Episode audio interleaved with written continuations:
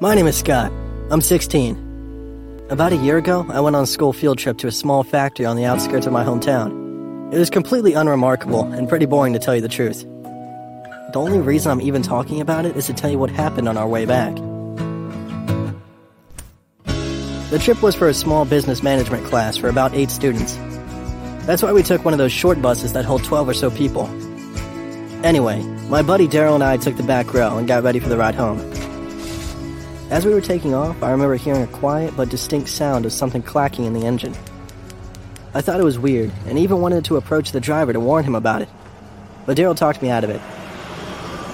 Geez, if something was wrong, he'd know about it. Stop acting like you're smarter than everybody else. Well, I definitely didn't want my friends thinking I'm a stuck up know it all, so I nodded and joined Daryl, who was watching some funny YouTube videos on his phone. Soon enough, I got distracted and completely forgot about those weird sounds altogether. Looking back, I really wish I hadn't. As we were on the freeway bridge over a wooded area, we heard a loud clap in the engine. The next second, our bus was filled with a thick smoke. It all happened so fast. I remember the driver tried to stop the bus, I remember our classmates screaming and crouching. I remember the bus flying off the highway and falling down. I remember thinking to myself, this is how I'm gonna die. Then I blacked out. I woke up alone in the woods. At first, I was overwhelmed with joy. I was alive. I didn't die. But I soon realized that the worst was yet to come. I was alone, lost, cold, and confused. What happened? Where was the bus? Where was everybody else? Did I fall through a window as the bus was flying off the highway? How did I survive all this? I didn't have any answers to the questions running through my mind. My whole body was aching, but I was pretty sure I hadn't broken anything. I got on my feet and looked around. The forest seemed odd, even though it was clearly the same forest that circled our town. I couldn't quite recognize the area. Everything seemed weirdly out of place. I'm not sure how to describe it. As if I kinda knew this place, but at the same time, I had no idea where I was or how I could get out of there. It was cold and super foggy. I couldn't tell if it was day or night. It was quiet too. So deadly quiet. I couldn't hear any noises at all. Not cars on the highway, not even birds singing or any natural sounds you'd expect to hear in the woods. That creeped me out. I didn't have my cell phone on me.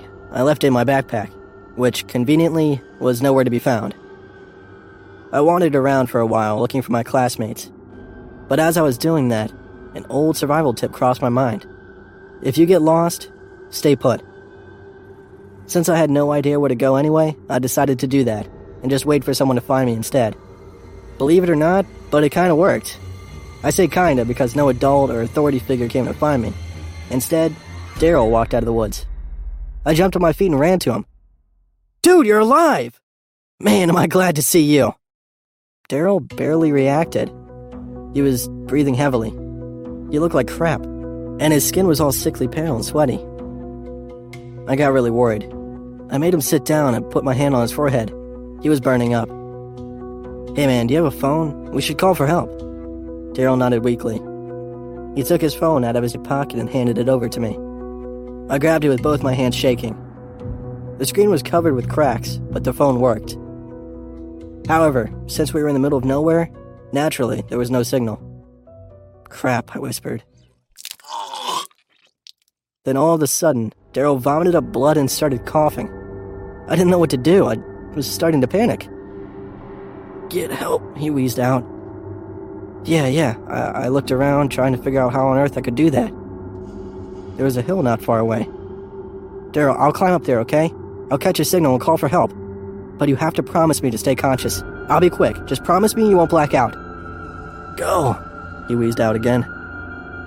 I was scared to leave him alone like that, but I didn't know what else to do. He needed a doctor. I rushed towards the hill and started climbing it as fast as I could. When I got to the top, I checked the phone. Nothing. For some reason, I remember very clearly in my mind that I noticed the time was 3:34 p.m. I thought it was kind of weird. In fact, I could have sworn it was later in the afternoon. But that didn't seem important in that moment. I raised the phone in my hand and tried to desperately catch a signal.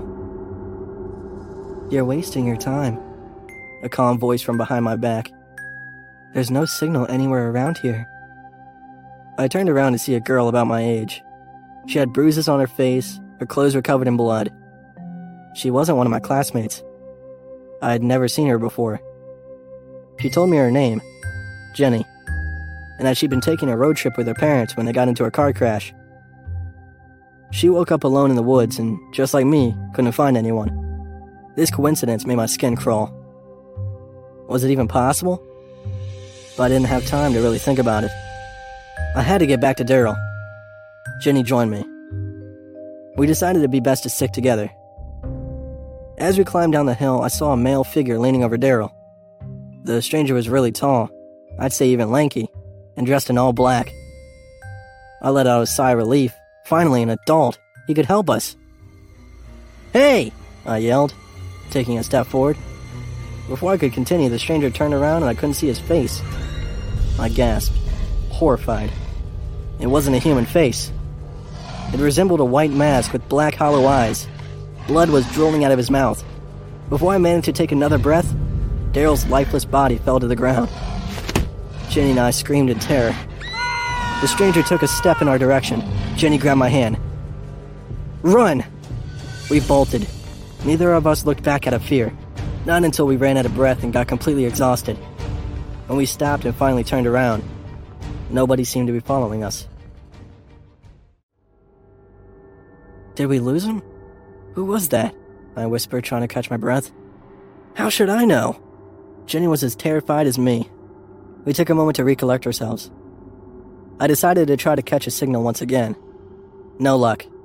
Without thinking, I checked the time and a chill went up my spine. 3:34 p.m. The exact same time that it showed ages ago up on the hill. How could it be? The exact same time that it showed ages up ago on the hill. Show me your phone. She gave me her cell phone. It said 1:56 p.m. Without saying a word, I showed her the time on Daryl's phone. Neither of us could say anything for a while. We were blankly staring at both phones, frozen on different times. I don't know about her, but I was counting the seconds. Slowly, I tried my best not to rush. I reached 60 and nothing changed. My heart dropped. I waited for another couple of seconds to check if maybe I'd been rushing after all. Nothing. Jenny started bawling uncontrollably, and I couldn't say or do anything to calm her down. We were sitting there for a while, not knowing what to do, not knowing what to think. At some point, without even discussing anything, we stood up and started walking. We weren't really expecting to find our way out of there, but remaining in the same exact spot felt unbearable. After a while, I suddenly got really tired. I felt as if I could literally fall asleep right where I was. Unable to take another step, I fell to the ground. Jenny leaned over me. What's wrong? You okay? I could hear her freaking out. I fought to keep my eyes open. Everything was fading away. I could barely force myself to answer. Tired. So tired. Jenny started shaking me, trying to bring me back. No, Scott, you can't fall asleep. You can't leave me here. Scott, wake up, please! As everything was slipping away, I saw the monstrous stranger appear behind Jenny's back. I wanted to warn her, to tell her to run, but I couldn't.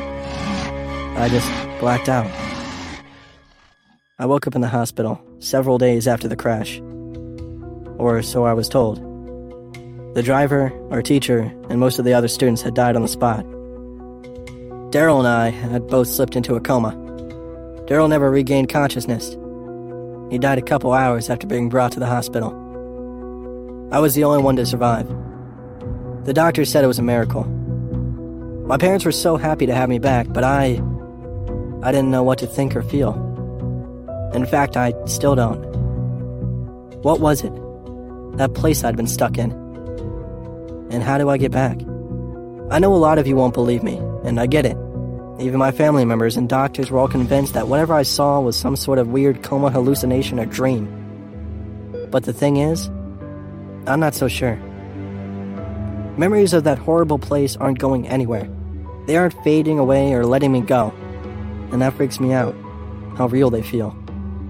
The cold, the horror, the hideous stranger, Jenny's face. I tried to find out what happened to her, but to no avail. No other car crash was reported in that area at the time. Nobody named Jenny was ever brought to the hospital of our little town. A part of me hopes that someone who sees this on the internet might recognize this girl, and maybe reach out to me and tell me what happened to her. Is she still in a coma? Is she dead? But another part of me is way too scared to find out the truth. Sometimes I still hear her in my nightmares. I see her in that place, terrified and desperate. I see her running away from that pale, hideous stranger and calling for me. But I wake up every time, unable to help and not knowing what happened to her.